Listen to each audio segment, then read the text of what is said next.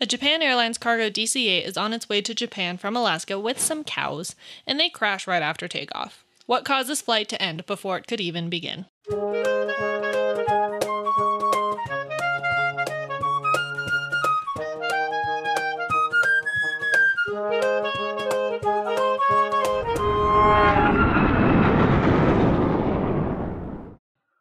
Welcome back to the Hard Landings Podcast, everybody. I'm Nick. I'm Miranda. And I'm Christy. Oh, hey. Oh, hey. Hello. We don't have much for you because No. guess what? We recorded We yesterday. recorded yesterday. No new patrons. No, Feel free to check out the newsletter. Feel free to check out Patreon stuff. As always, if you'd like to get the newsletter, there's a sign up on the main page of our website, as Yep. well as there a sign up for ducks. yes. So feel free to do that. Also, listener stories. We got, I think, one since we asked. So, I mean, we need to record the one for October. we haven't recorded that. It's ready to be recorded, but it's not recorded yet. We have some. Uh, and then we have half of the one for November. So, November's might be November, December, yeah. just because we don't have it quite enough for a full episode. We That's okay. need like 10 stories ish for a full episode. God, we're Sure. a mess. Anyway, We're getting there. so if you'd like to submit your stories, go ahead and do that. Keep throwing recommendations at us. We are 25 by the time this one comes, Comes out, out. 25 short of one year out from where we are. So we're actually creeping. We have less recommendations than we've had in like two years. Yeah, and I think it's because people are like, okay, we'll cool it because we said to cool it, and now I'm like, oh. And now we're like, wait, give us more. also part of it's because we screwed up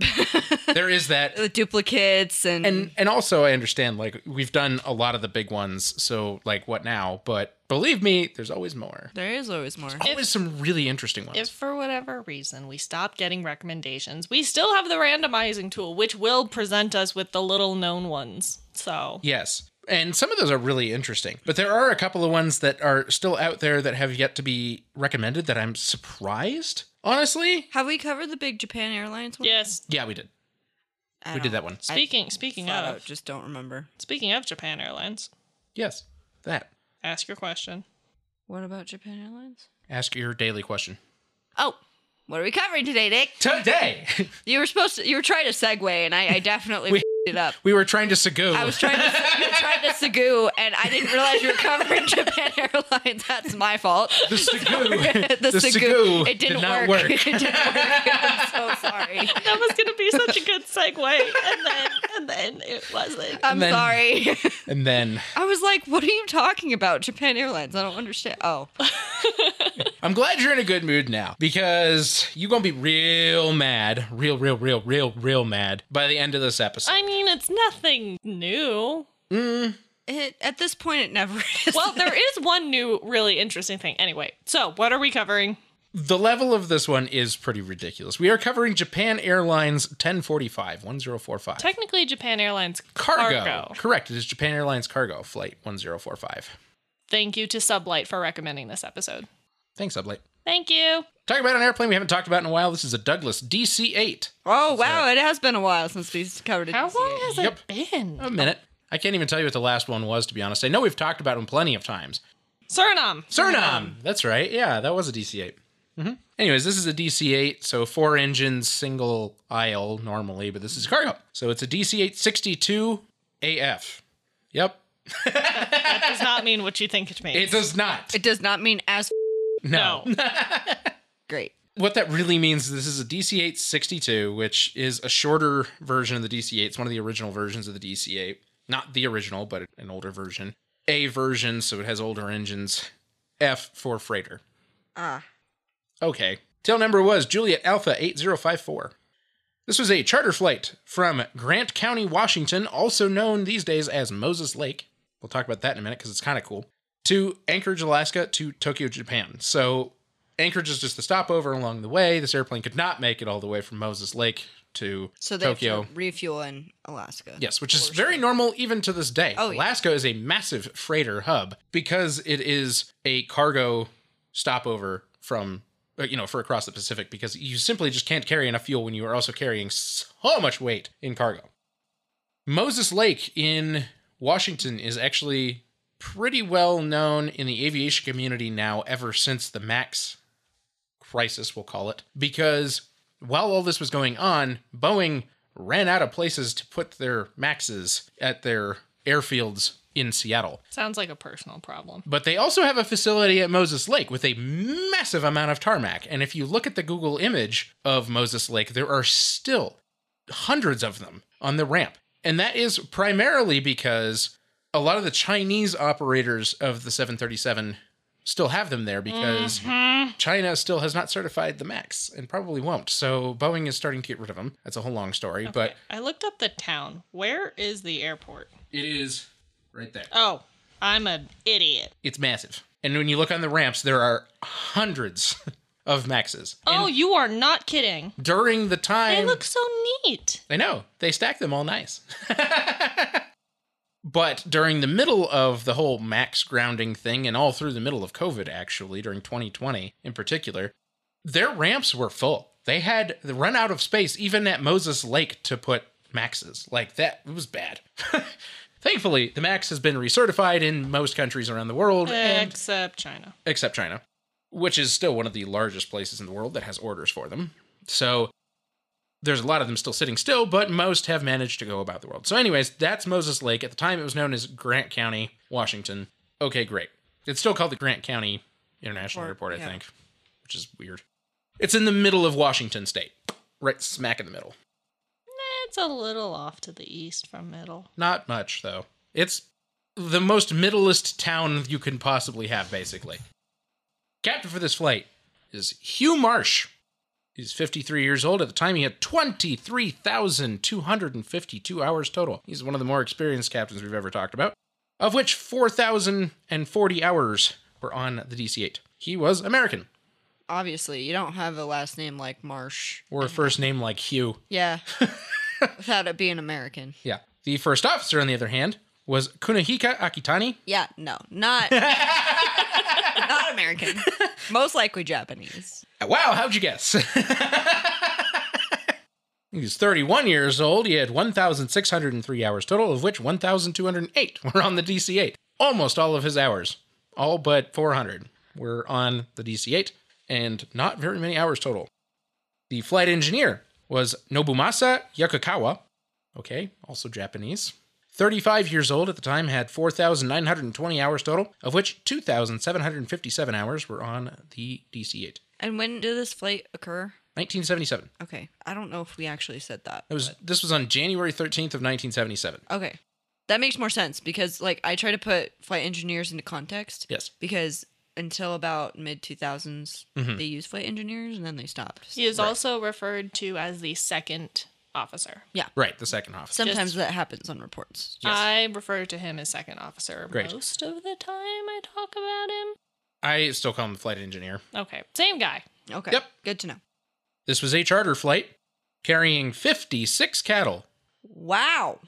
along with two cattle handlers from Washington to Japan. I have a feeling, just a striking feeling, that they're not going to make it to Japan. That's a pretty good guess. All those cows going to be dead. I made the really poor joke that it probably smelled like steak.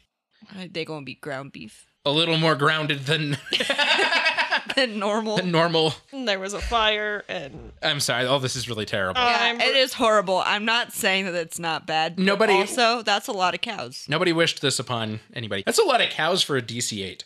Imagine putting cows in a 737. That's the same thing. oh, That's a lot of cows. The DC 8 is no wider than a 7. also, how do you make them stay? they the were Mm. in pens they're in pens. Oh, that were They have they they were restricted from horizontal movement. right.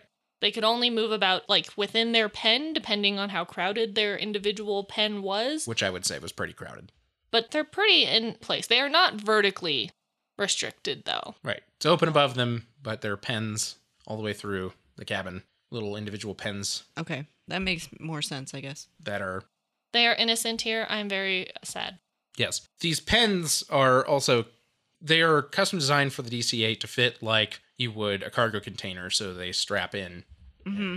They fit modularized. Yeah, yeah, yeah. yeah. I'm sure that's a word. sure.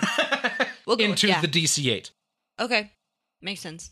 The flight from Washington to Anchorage, from Moses Lake to Anchorage, went without incident. Ah, okay. Totally fine. At Anchorage, which they arrived in the middle of the night, The airplane was due to have a crew change, refuel, and a quick maintenance inspection check by maintenance personnel at the airport, both Japan Airlines and contract, while they were on the ground. No maintenance was needed.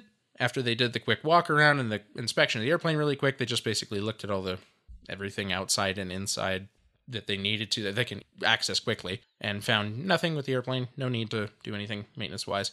It's a decent thing to check because Moses Lake is not in any way whatsoever a Japan Airlines stopover regularly. Yeah. That was why this is a charter flight because they would not normally ever do anything from there.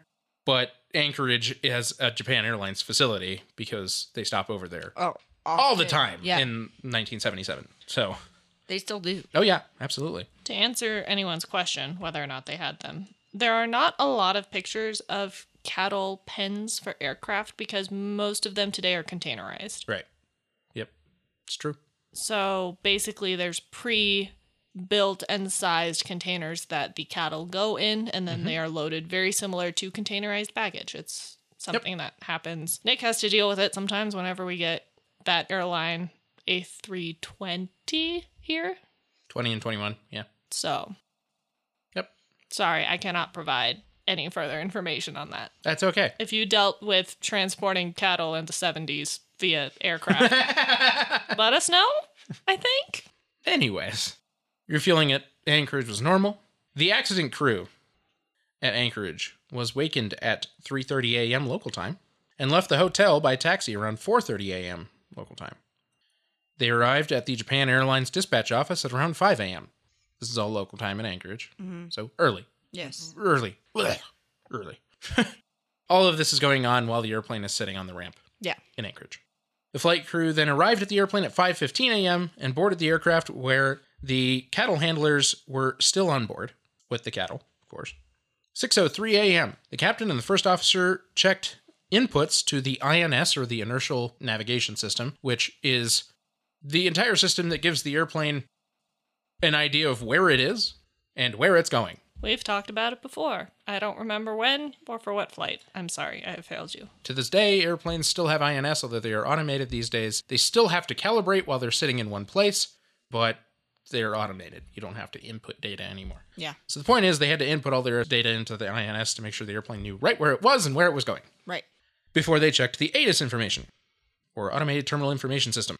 The ATIS information told them that, quote, the sky was partially obscured, visibility one quarter mile, and fog, end quote. So, weather's not great, you know. Then they received their route slash departure clearance. At 6.09 a.m., the flight crew began the pre-start checklist.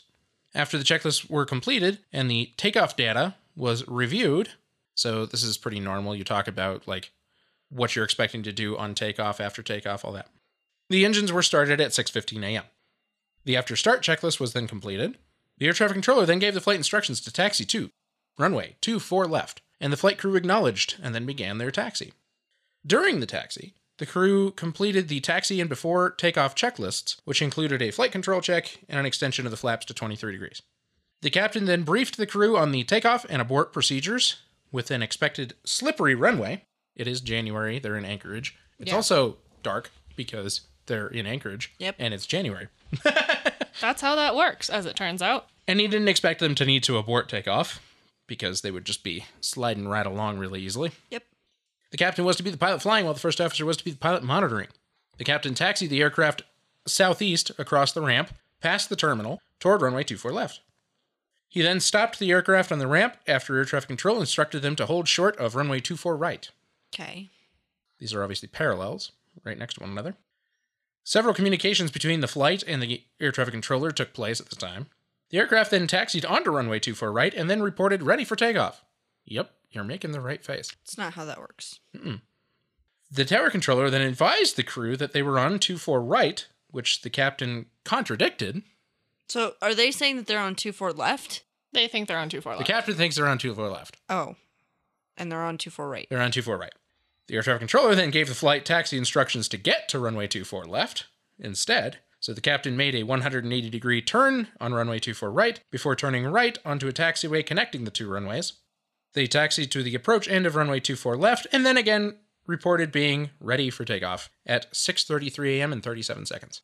The air traffic controller cleared the flight for takeoff, and the takeoff roll began at 6:34 a.m. and 32 seconds when the captain called, quote, "maximum power," end quote. At 6:34 a.m. and 50 seconds, while in their takeoff roll, the captain stated, "I have," quote unquote. 2 seconds later, the first officer called out 80 knots. 18 seconds later, the first officer called out V1. 6 seconds later, he called out rotate, which was acknowledged by the captain, and they rotated. 6:35 a.m. and 19 and a half seconds the captain called 10 degrees, quote unquote. This is their pitch angle, pitch up. 6:35 a.m. and 21.4 seconds, really specific. Why they got so specific, I'm not even actually entirely sure. The first officer called V2. 6:35 a.m. and 26.2 seconds, the aircraft suddenly began buffeting. 6:35 a.m. and 32 seconds, the first officer called gear up. So, now from the time that they lifted to the time of gear up has been about almost 25 seconds. One second later, the flight engineer stated, too much speed or too much steep. They couldn't actually determine what word he said speed or steep. I suspect it was steep, but not sure. Six seconds later, the flight engineer called stall, quote unquote, simultaneous to the stick shaker activation. That was just 1.3 seconds before the aircraft struck the ground. A witness on the ground near the departure end of the runway stated that the aircraft seemed to climb off the runway to about 100 feet above ground level before it veered to the left and then, quote, slide out of the air, end quote. That's not proper English. No, but, But okay. it fell from the sky. Yeah, it stalled. Right. The aircraft struck the ground 1,031 feet beyond the end of the runway and 179 feet to the left of the center line. After impact with the ground, the aircraft continued to head in a southwesterly direction as it crossed the airport access road and then struck some raised terrain 140 feet above sea level, which was only, I think it was only like 40, 50 feet in height, this raised terrain. But anyways, they, they struck it nose first. At which point, the aircraft broke up and caught fire. The fire destroyed most large portions of the wreckage apart from the tail and the cockpit, which separated and slid and were Obviously, yep. very heavily damaged. All five on board perished in the crash, all five people. Yep. And presumably all of the cattle also perished in the crash and the subsequent fire. And if they didn't, they probably just ran away. yeah, they didn't Run, find cow! they didn't note anything about finding any cattle. The so- report said nothing about the cattle other than that they existed. We had to find another source that even told us how many there were. Right. Presumably they all perished in the crash and the fire. Yeah, I would think so. They yeah. They were penned. Right. So They weren't officially restrained. So like individually restrained or anything. Could I'll, I'll talk. yeet cattle out the top. Pretty much. Out the everywhere. Yeah. The pictures of the wreckage of this don't leave much to see of an airplane. Have you ever seen wreckage where there's like a black imprint on the ground in the shape of a plane? Yeah. Kinda like that. It's one of those. Okay. It was Not great. not good. It was super heavily damaged. Let me see. I still have the picture here. There's you can see pretty much one distinguishable part of an Ah. airplane. Yeah. It's actually pretty miraculous that they even hit land because the water is like right here. Yeah, you can see the coast. That's the runway. That's where they struck yeah. land. I see the And tail. Mm, This is where they end. yeah, that's the tail. That's the tail. Yeah. That's the only distinguishable thing of an airplane. We're looking at the picture that's on the Wikipedia page. If you want to look at it, it's It'll also probably on our be on the website. website. It's a black and white photo, but to be honest, even if this was in color, it'd probably look about like that because Yep. it's snow covered. This investigation was performed by the NTSB? yes. in Alaska, and both black boxes were recovered, quote unquote, slightly sooted, Slightly. but without significant damage, and were able to be read out. Given that the aircraft crashed just past the runway and it was a cargo flight, weight and balance was a concern. But they flew with it to Alaska just fine. So I highly doubt that unless they fueled it incorrectly, that weight and balance was a You're on to something. Well, is it possible for the cattle to have shifted and messed up the center of gravity? I mean, it depends on how packed the pens were. I mean, if your the pens are locked in, the same amount of counter are in each pen. I mean, unless they can walk a significant difference, I wouldn't think so. Essentially, you're correct. And so they didn't know, so they had to go look because, you know, this thing has cargo shifting has caused stalls and crashes just Yes. after takeoff before. Please reference flight 102 in episode 32. Which was after this accident, but also still very it's applicable. Yeah. Investigators examined the holding pens and found that eight of them were torn free from the floor. Was that from impact though, or was that from? Exactly. What was most of interest was that the damage indicated that the cattle had shifted forward and to the right rather than aft. That weight shift is more indicative of the impact forces given the aircraft's attitude at impact and does not lend to a load shift on takeoff. Okay, that's what I was thinking. Like, did they pop off because you know the plane crashed, Yeah. or did it pop off because the cattle shifted and it wasn't secured in place? the first one. Yeah. So a stall still seemed likely, you know, since we've all guessed that at this point. What else do we know causes a stall? Aircraft configuration on takeoff is definitely I was a factor. definitely gonna. I'm like, did they have flaps? the flaps were properly extended to 23 degrees. So Yeah. there goes that theory. Unfortunately, yes. That was literally gonna be like my one guess was they weren't configured properly, but clearly that wasn't it. Did the crew properly calculate V1, V rotate, and V2, otherwise known as their reference speeds? How would we know if they did before the CVR is able to be read out? Actually, it's pretty easy. The crew has three bugs or markings on their airspeed indicators that they retrieved from the wreckage, and they reflected 134, 148, and 160 on the captain's side. That's knots, by the way, and 130, 158, and 160 on the first officer's side. It's a little bit different. Not wildly, yeah. but we are working off of the first officer side since he's the one Mm. calling. Monitoring, yeah. Yeah. The investigators calculated what it would have been for 23 degrees of flaps and came out with 137, 152, and 161. So, So close enough. Yes. yeah. The only one that was off significantly would have been V1, but They got to rotation speed just fine. So- yes. The investigators analyzed the FDR of the takeoff roll and found that it did start off normally. But when accelerating from rotation speed to V2, it was a slower acceleration than normal. And the aircraft stalled at or just after V2, confirming the suspicion of a stall. They reached an altitude of 160 feet above the ground before descending at a rate of 3,000 feet per minute. The right wing dropped, matching the damage to the cattle pens, and then rolled wings level, and then the nose dropped, also matching the damage to the cattle pens, just before final impact. Investigators performed a performance evaluation based on the flight data recorder and calculated that rotation probably was initiated when the first officer called V rotate, and the slow acceleration was from rotation to 15 degrees after liftoff, which is higher than normal. Yeah. It seems like instead of having a lower pitch and accelerating to get to their altitude, they're trying to get higher and not have enough speed. Yeah, to Well- increase their pitch. But wait, there's more. The performance deteriorated and it worsened when the angle of attack increased to 18 degrees. But that's not quite steep enough to cause a stall in normal conditions. But what can lower the stall angle of attack? In Alaska, Ice. Yeah. They didn't get the ice, did they? No. Oh. Well, it was found that engine anti icing was on, but there was nothing to indicate that airframe anti icing was on. well, there you go.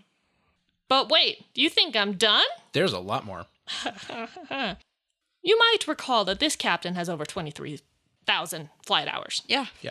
How would he make the stupid mistake of not turning on anti icing and then rotating too steeply? Okay, but considering what we heard from the captain, the fact that he was on the wrong runway, first of all. Second of all, at the beginning, he was like, he didn't even finish a sentence. Like, I feel like he's just really, really tired and he's not paying attention. You are onto something. Commence Miranda rage warning. Investigators interviewed 13 separate people who had been in contact with the captain in the day leading up to the accident, and oh boy, did they find the mother lode. Of those 13, five close acquaintances said that he showed no signs of drinking or that he had not had a drink in their presence. Six, who were not closely acquainted, said that he had been drinking or showed signs of being under the influence within 12 hours before the flight. So, conflicting evidence. How can we solve that one? Well, let's just, uh, Take a piece of him and test it. Yeah. yep, Yeah. That sounds horrible, but that's No, the only way I to mean- know for You're right. sure. We, Right. I don't know the exact state of his body, but they did get a blood alcohol content, so I'm assuming it was less fragmented than previous ones we've covered, and they were able to draw blood Yep. Well, the in the past. cockpit wasn't as damaged. In the past, when we've talked about blood alcohol content, it was fragmented. In this case, it sounds like they actually just drew blood and vitreous fluid. So that's good news. You know what's not good news? Uh, he was drunk, huh? In the state of Alaska, 0.10 was considered legally intoxicated. The Nash, the one that's nationally given is 0.08. Yes, the National Safety Council Committee on Alcohol and Drugs determined that a blood alcohol content of 0.18 to 0.30 would result in mental confusion, disorientation, dizziness, exaggerated emotional state, disturbance of sensation, impaired perception of color, form, motion, and dimensions, decreased pain sense, impaired balance, muscular and coordination, staggering gait, and slurred speech. If you ever had that drunken college night, you experience all of these things. And that's like that's pretty that's super drunk. That's like almost blackout drunk. The captain's initial BAC was 0.298, What the hell? and that was tested within 12 hours of the accident. Further tests at the Civil Aeromedical Institute found a BAC of 0.21. So not only was he intoxicated, He was the drunk drunk. Oh, He was like, I can't Way see gone. in front of my face kind of drunk. Which makes me surprised he was able to do a 180 in an aircraft considering he was that drunk. a lot of questions Also- start coming up. How are you there? Also, like, well, he got there in a taxi, so that's part let's of it. talk about that taxi driver real quick, actually. okay. They took a taxi from the hotel, Hotel, to the airport. And they interviewed the taxi driver. They, I don't know their gender, so they, reported that the captain exhibited mental confusion, dizziness, impaired balance, muscular incoordination, staggering gait, and slurred speech, like half the things I mentioned earlier. Uh, he's drunk. Okay, but here's but here's my confusion. Why didn't the first officer or the What flight did you engineer do say there? Let me anything? get there. I'm not there yet. I knew you'd bring that up at It's some like, point. wait a minute. There's two other people. Why I kn- did this not come I, up? I I still, I still, knew. I still have like a whole paragraph to go. It is there. Just I knew you'd bring that up at some point, and it's a very good point. Keep that. Put a pin in it. Okay. because yes, you're right. so the slurred speech and confusion were also very heavily reflected on the CVR, and he became disoriented while taxiing, as you may have uh, noticed, and went to the wrong runway. He was on the wrong one. What? you know. Yep. The following actions were attributed to his intoxication getting lost while taxiing, initially selecting the wrong runway for takeoff, faster than normal rotation, rotation to a higher than normal pitch attitude, failure to recognize aircraft buffeting as a stall, and failure to take corrective action during the stall. Not that I think there's much he could have done. I'm surprised he was even able to start the aircraft. like honestly though, because when you're that drunk, Yeah. you. I mean, I, Yep. it surprises me people can even get in their car and turn the key when they're. I know. the last right? time Miranda got that drunk, she just passed out. probably wasn't even that drunk too. No, I was, probably not to at be that fair, level, no. I was drunk, but I wasn't that drunk. Yeah, that was. oof, that is heavily, heavily, heavily, heavily, heavily drunk. Investigators weren't finished, though. Perhaps the more concerning aspect was the lack of action from other crew members. The first and second officers had to have been aware of the captain's drinking between the hotel and the airport and seeing him, and they obviously saw his exhibition of drunken behavior. Why did they not stop him from flying? As we have discussed before, it is extremely difficult for crew members to challenge a captain, causing them to react indifferently rather than in a more assertive manner. When was this again? January of 1977? Yep. So right Before before, Tenerife. Tenerife. Yep. But I would still feel like your life is at risk here, right? hmm And if you, it's like if you wouldn't let your friend drive drunk. Nope. So Nope. why would you let someone fly a plane drunk?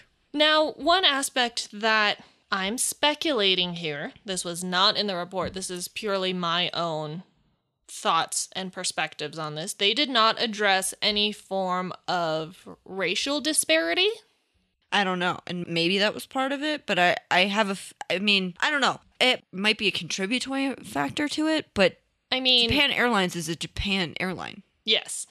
In traditional Asian cultures, I'm very hesitant to word it this way. Respect for authority is very ingrained in their culture. Yes. This is true.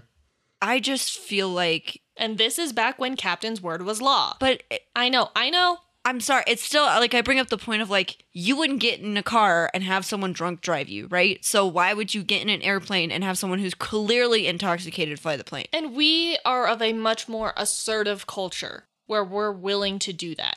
This is a different time. They have a different culture. I'm not going to try to understand the exact incident. Yes, you are correct. If it was me sitting in that cockpit, I would be absolutely not allowing this. The first officer and the flight engineer are both roughly 20 years younger than him and have so many less hours. They also don't speak the same language. They have aviation English, but the first officer and the flight engineer's primary language is Japanese, and they weren't perfect with English by any means. I feel like though, and like I said, I realize it's a different time and whatever, but my brain goes to I wouldn't get on the plane. Right. I like wouldn't it's either. not it's not just the fact that I wouldn't let him fly. I wouldn't get on it. Like Yeah. I'm not going to be flying this plane if You're he's gonna crash going- it. Yeah, if he's Right. going to be flying because he's clearly drunk and they can't he can't fly it on his own. That's most likely against company policy. So my whole point being is I can't say they clearly knew, but it was pretty apparent by the way he was Uh, acting. It was probably very clear. that he was very drunk, and it just surprises me that they were just okay to get in that cockpit with him. Yep. Is all I'm saying. The safety board reiterated once more that the second in command flight crew members are an integral failsafe in sharing the duty and responsibility to ensure the safety of each flight. They should not passively condone any operation that might compromise safety. Nothing on the CVR showed any concern from either of the secondary crew members regarding the captain's obvious intoxication. They never said anything. Right. I don't know if maybe the first officer just assumed, well, I'll just fly the plane when he can't. But that's not. I But it didn't work. I, I especially, and I, I realize this is like before CRM, right? So he can't just say my aircraft and fly the aircraft. I understand that, but also I have, I don't know. It's, and it's, it's not a just. rough situation. but This you know is what's a weird hairy too, though, one. is like they've had to go through the airport to get to this plane. There had to be other people that they passed along the way for them to get to this airplane, and They no one did. said anything. The Everyone maintenance- was just okay. Actually, they did say something. This is the fun part. I don't know how much you. I have nothing more. Okay. The taxi driver reported it to their company, like to the lead at their company, about this pilot. And the company contacted Japan Airlines dispatch at Anchorage. The dispatcher said that they figured the ops agents and the other flight crew members would stop him if they thought it was bad enough. No, no, Right. no. They then asked the maintenance personnel who were there, who had interacted with the flight crew, the maintenance personnel that did the inspection check, Yeah. and they said, "Yeah, he seemed a little intoxicated, but it wasn't like he didn't really seem out of it that much. They didn't think he was like that." out But of he it. shouldn't have been drinking at all. Right. If he seemed a little intoxicated, he shouldn't be flying. right, and so they figured that if it was bad enough, the other flight crew would stop him. See, because that's just like a lot of people being complacent about it. It is It's very. It's a lot of bystander effect, actually. Yeah. Oh, someone else will handle it. right. Really, Japan Airlines should have been like, okay, we'll make sure he doesn't get on the airplane. Obviously, he can't. And they would have had to call in someone to fly, I'm sure. And that flight would have been delayed, and there's a whole bunch of issues with that. But here's the thing would you rather have an airplane Right, or not have an airplane? Because now you don't have an airplane. right, and a bunch of people are dead and a bunch of cattle are dead and i'm assuming someone paid for the cattle so right. like you know what i mean like you have to take into consideration i'm sure at some point someone was like eh, this plane needs to get there on time and, and whatever whatever whatever right That's, Right. we always say but it's like have it get there on time with someone who's flying intoxicated Yep. or wait and make sure that it gets there safely rather than it having a problem Right. No, it's true. And I mean, it just, it, it is kind of astonishing how many people clearly saw this person. intox like clearly intoxicated Yeah. even just a little intoxicated Right. And didn't, didn't do anything didn't stop him. i mean i don't know it's very very very strange to me that everyone was just like yeah Yep. Yeah. That's it. he was drunk i'm like then don't let him on the aircraft Right. then don't have him fly i don't know I, Yep. Ah, I don't care how many hours that he has clearly he's stupid enough to get drunk before he gets on an aircraft Yep. Okay. Well, we're gonna take a break we're going to take a break and then we're going to do the second half. yeah Look, Bumble knows you're exhausted by dating. All the must not take yourself too seriously and 6 1 since that matters. And what do I even say other than hey? well, that's why they're introducing an all new Bumble with exciting features to make compatibility easier, starting the chat better, and dating safer. They've changed, so you don't have to. Download the new Bumble now. Restate what you said again now that we're back. what did i say You said we Oh, were talking we were about talking- stating the obvious. We were Oh. talking about how the recommendations I read ahead, they don't mention any of what you think. But we No. we said that it probably wouldn't because it was probably already a law at that point that you shouldn't, or at least in regulations that you shouldn't be. And a big part of that is like just don't don't just stating that like it feels like it's stating the obvious, right? Like if they put a recommendation and they're like really truly like stop somebody if they're intoxicated, it seems like that's No obvious, right? duh. Yeah. But again, like okay, Cessna thought that that was also obvious. And if you know anything about Cessna's history, there was a lawsuit in Cessna's history where a owner, an aircraft owner, took his Cessna drunk and crashed and died. He crashed into a building, died. This was many decades ago. The family sued Cessna, stating that there was nothing in the airplane that said he couldn't fly drunk, even though it is technically federally illegal. And they lost. Well, yeah, no- lo- Cessna lost How? because there was no placard and there was nothing. It's like the people that spill f- hot coffee on themselves. Okay, listen, no, that was a legit lawsuit. I stand by everything that happened in that lawsuit, and that's an entirely separate Or conversation. like not putting a bag over your head. Like, come on. Yes. Not eating Tide Pods. yes. Simple. F- like, hello. Yep. But Common sense. Cessna lost because there was no placard and it wasn't in the manual. Well, it, it's not placard inside your vehicle, but you're not supposed to drive drunk either. Right. Could you sue the car company and be like, there's nothing that says I can't drive drunk? It's illegal. It's in your manual. It is. It's in your car manual. Look it up. It's yeah. God. It's ridiculous the kinds of things that. They, but I mean, you think stating the obvious, but again, legally, you have to put these things somewhere because it matters, right? Well, anyways, let's get into the findings, the probable cause, and the recommendations. For the findings, I am reading all eleven of them because they are nice and short and to the point. and they're 11. And there's only eleven of them. Instead of like 52. Right. There's only 11 of them. And they really are short and concise to the point, and they actually skipped all of the ones that normally don't need said. They found that the icing that accumulated on the airfoil significantly affected the performance of the aircraft. Yup, there was icing, and it really did affect the aircraft, and they chose not to use the icing. They found that the cattle remained constrained by the pens, and there was no evidence of pre impact failure of the pen. So basically There's proving no again. shifting. Yeah, proving again there wasn't. Yeah, It shifting wasn't of the, the pens. cattle. Right. They found that the weight and balance were within limits, and the aircraft was properly trimmed for takeoff. They had actually configured the aircraft for takeoff correctly, except for the de-icing of the airframe. That's kind of a big one. They found that the performance of the aircraft was normal until rotation was begun. They found that after liftoff, the aircraft was over-rotated to an angle of attack exceeding that required to stall the wing with the existing accretion of ice. Because there was ice, normally 18 degrees wouldn't be too much for the airplane, although it's not great. They Yeah. should be at 10 degrees, which is why the captain called for that. And then he just kind of kept pulling back a little bit. But they were also covered in ice, so the wing stalled. Yep. and They fell. They found that because of the high pitch attitude, the aircraft accelerated to V2 at a slower than normal rate. And I kind of wanted to bring that up in the story, and maybe some of you caught it. Yeah. But the time between rotate and V2, which in most aircraft they are nearly simultaneous, rotate and V2 in this case were like eight seconds apart. Which is strange. It's that's massive for most aircraft. That is huge. They found that the aircraft was rotated to an angle of attack of about 18 degrees after the stall began. So they were already stalling when they got to the 18 degree pitch angle. Or angle of attack, I should say, Yeah. which is two different things. They found that the aircraft reached a maximum altitude of about 160 feet above the ground and began a descent that averaged about 3,000 foot per minute to impact, which is huge. I mean, there have been, of course, aircraft that impact much harder than that, Yes. than 3,000 foot per minute. But 3,000 foot per minute, we're talking about aircraft normally touch down at a rate of about 10 feet per minute.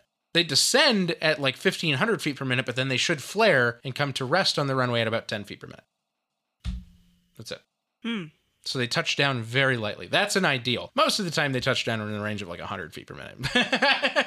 and that's pretty normal and kind of heavy. 3,000 feet per minute is obviously aircraft destroying. No, really? Yeah. Sorry.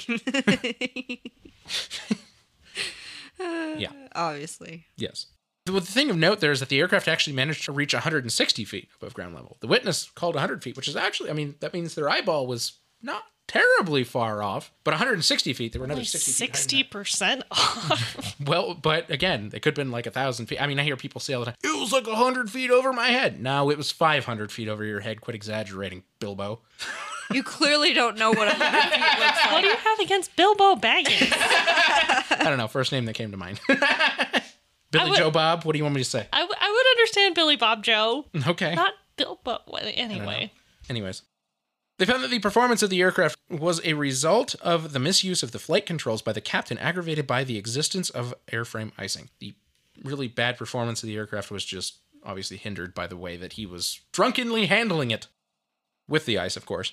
They found that the captain was under the influence of alcohol and was not physically or mentally capable of conducting the flight. No, duh. he was way past the limit. Way past the limit.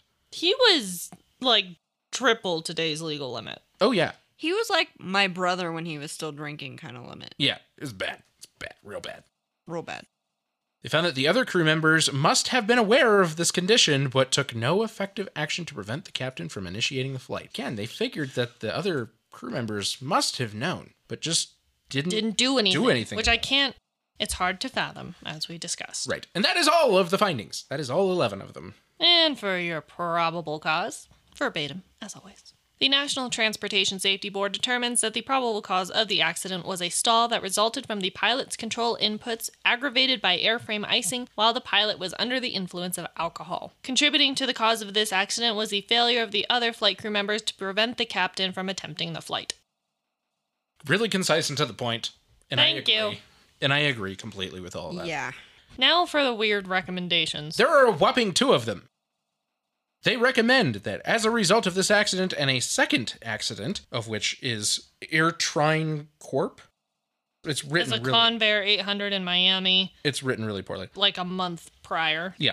A cargo of live cattle, the safety board forwarded two recommendations to the FAA. The board recommended that the FAA establish criteria for the design, installation, and use of livestock restraining systems, and that the FAA conduct an engineering analysis to determine the adequacy of existing livestock restraining systems.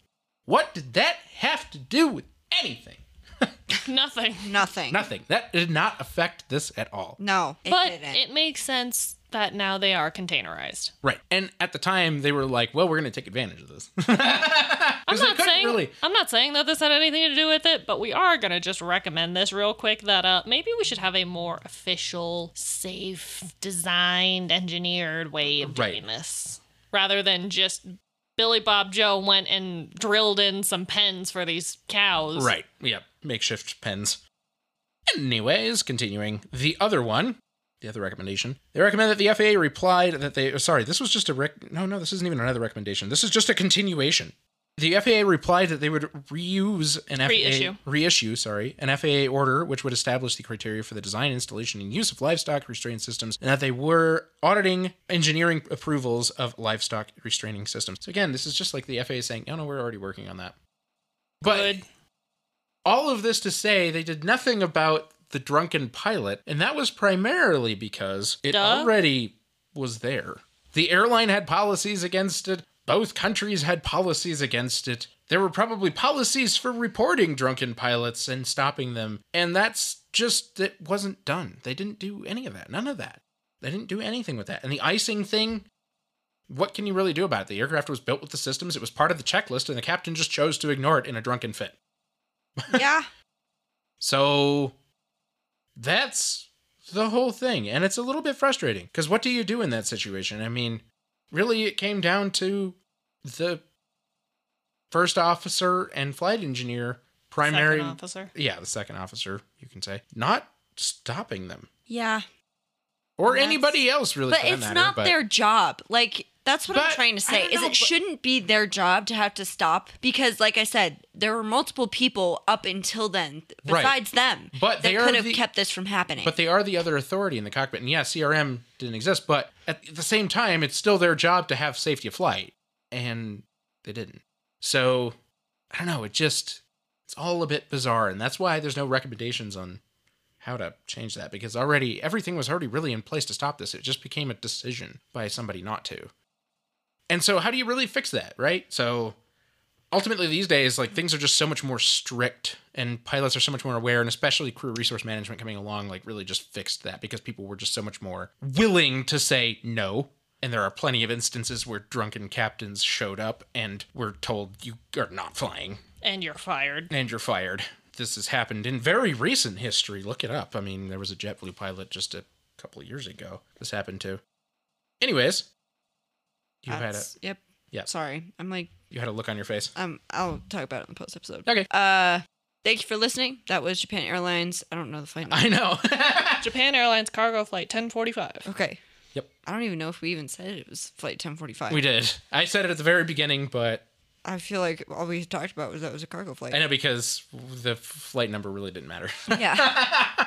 it's not of consequence at all. yeah.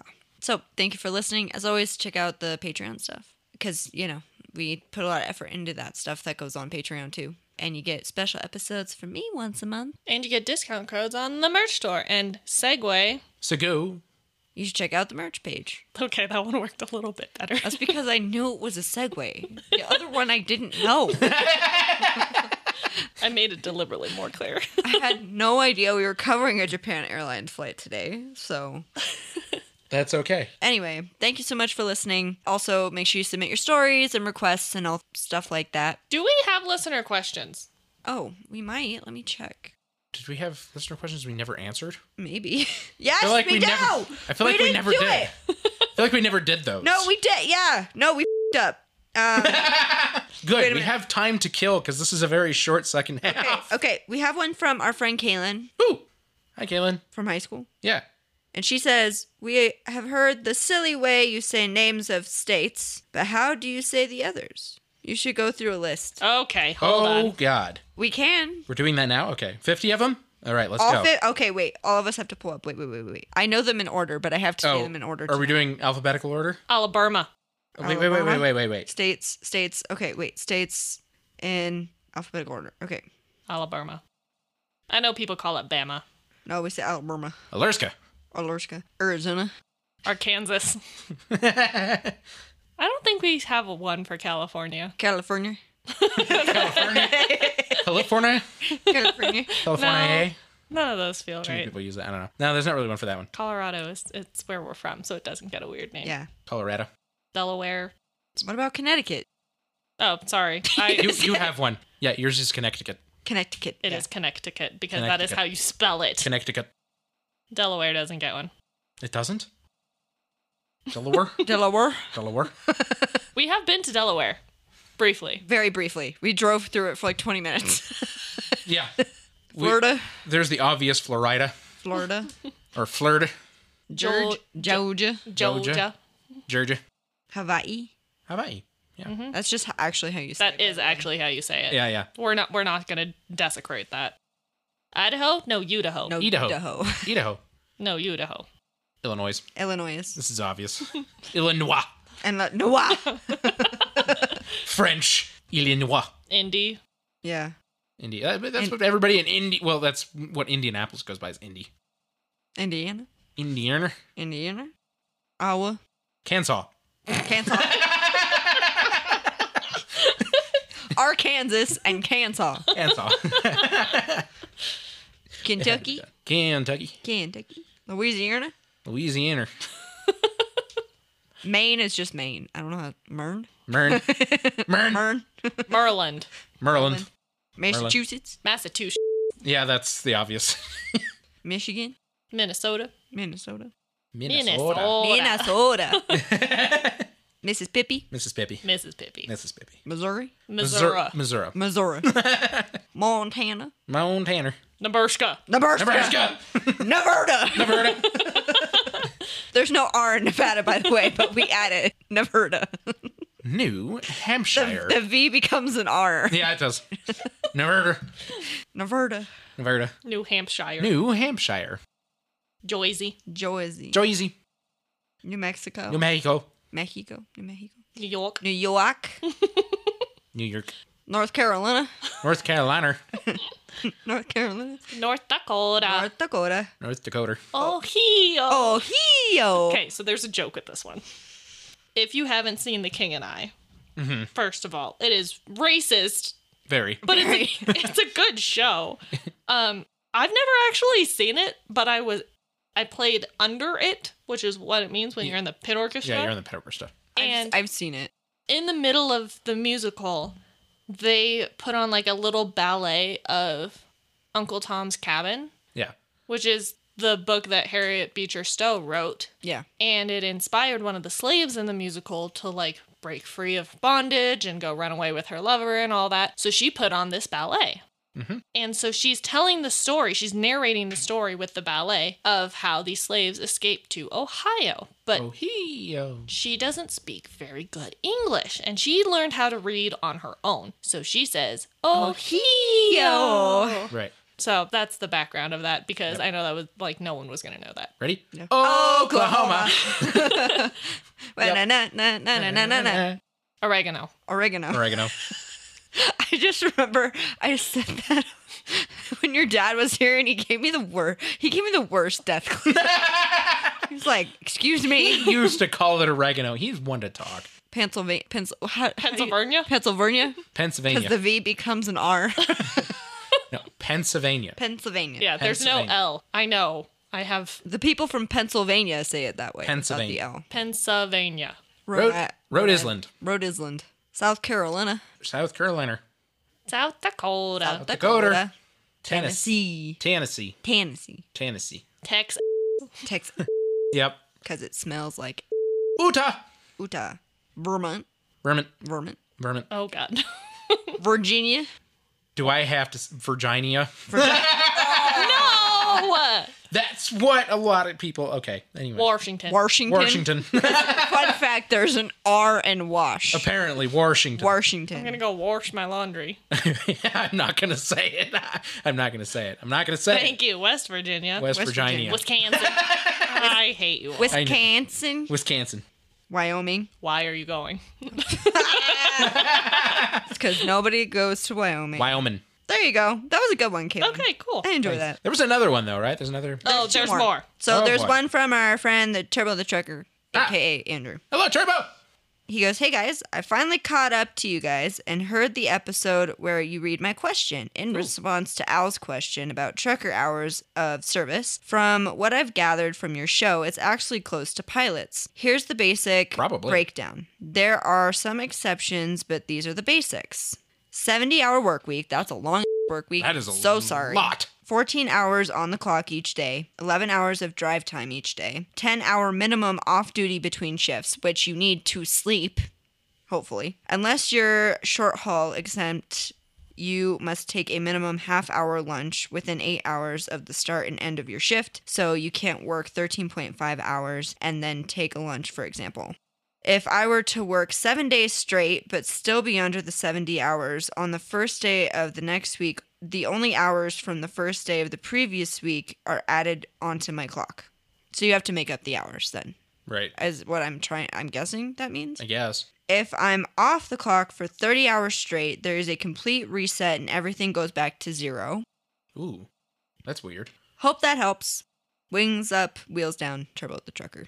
Thanks. Actually, Yes, it that kind of is- does. That is really interesting. It is actually. really interesting. and it is not terribly. Well, I mean, I shouldn't The say. it's- 70 hour work week? yeah, most pilots are guaranteed 70 hours a month as their minimum pay and basically they have to get to that point like that's their salary and then they have to get to that point and anything beyond that becomes extra which And is- what's duty most time? most pilots are doing more than that right now What's max duty time? max duty time is 14 hours Okay.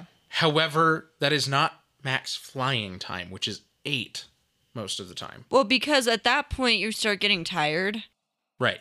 and you really should have relief crew. Right. Well, and they the reason they they allotted duty time versus flight time, and people might get confused by that, but duty time is literally the amount of You're time on duty. you are at the airport, like Doing checks, checking in, all, all that the way stuff. till the time you Yeah. hit the bus to go to the hotel. Yeah. And actually, crew rest time usually starts from time you are in your room. Yeah. So- But you do not get paid for your duty time. You do not, correct. You only get paid for the flight time, and the flight time can be up to eight hours a day. So that means you may do hops from one city to another to another to another, and you may total up to eight hours within your 14 hour duty time. Yeah. So that downtime between flights is still part of your 14 hours duty time. You don't get paid for it as part of your Which eight is hours flight time. garbage. It is So- garbage. yeah. But it's like most people work eight hour days. They don't want pilots working more than eight hour days, Right. They don't want them like of working actual work. actual flying time. Yeah. yeah. But this is kind of a loose thing, and the unions had to uh, agree on all this too. It's a hard thing. The FAA has that, and it's this is a i- i- it's kind of a weird thing to have to calculate, but sometimes you might have more than eight hours allotted. Like like with a crew, they might not be anywhere near their eight hours, but their fourteen hour day duty time might actually hit before they hit eight hours flight time if and especially this happens in the regional carriers where they're doing little hops and then they're on the ground for 30 40 minutes an hour at a time and they're not accruing flight time then suddenly you kill 14 hours between little 30 minute 40 minute hops really quickly and you don't get to your actual full 8 hours in a day which that, sucks. That happens. And they have to account for this too. Should an airplane, say, start taking delays because of a maintenance issue or something, they're not going to go over the eight hours flight time, obviously, but they are going to They're go, gonna go over their, duty 14 time. hour duty Yeah. time. And so, That's why some crews time out. right, that's why cruise time out. This happens actually, really unfortunately, to my airline quite often. a bit. Things Okay. are busy right now. So the next thing is from David. It's about the Ethiopian ditching. And I, I have it copy and pasted to be more readable. Do you want me to read it? Yeah, you can. The rat. It seems to Yeah. me the only purpose the rat serves is to allow the crew to crash in a more convenient place to recover the bodies. Pretty much. If excess weight and a lack of space within the aircraft are obstacles, then eliminate a row or two of coach seats and use the gain in space and wait for a better system. I can agree with that. And what a lot of airlines actually did in place of that is they moved the aft firewall forward to allow for more systems in some aircraft. So there's actually a lot of space behind the aft firewall or the aft bulkhead.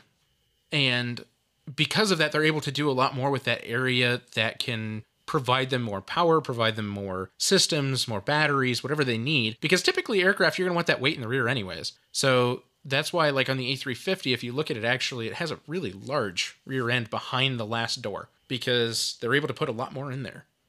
Makes sense. Mm-hmm. Regarding the Ethiopian airliner attempted ditching, that poor pilot was trying to put down a much larger plane than an A320 in the open Yep, ocean. that is true. versus a comparatively calm river that Sullenberger and crew were fortunate to have. Not to take anything away from Sullenberger, that was a damn fine skill and experience to make that ditching successful. I just wonder what the outcome might have been if roles were reversed. And I agree with that.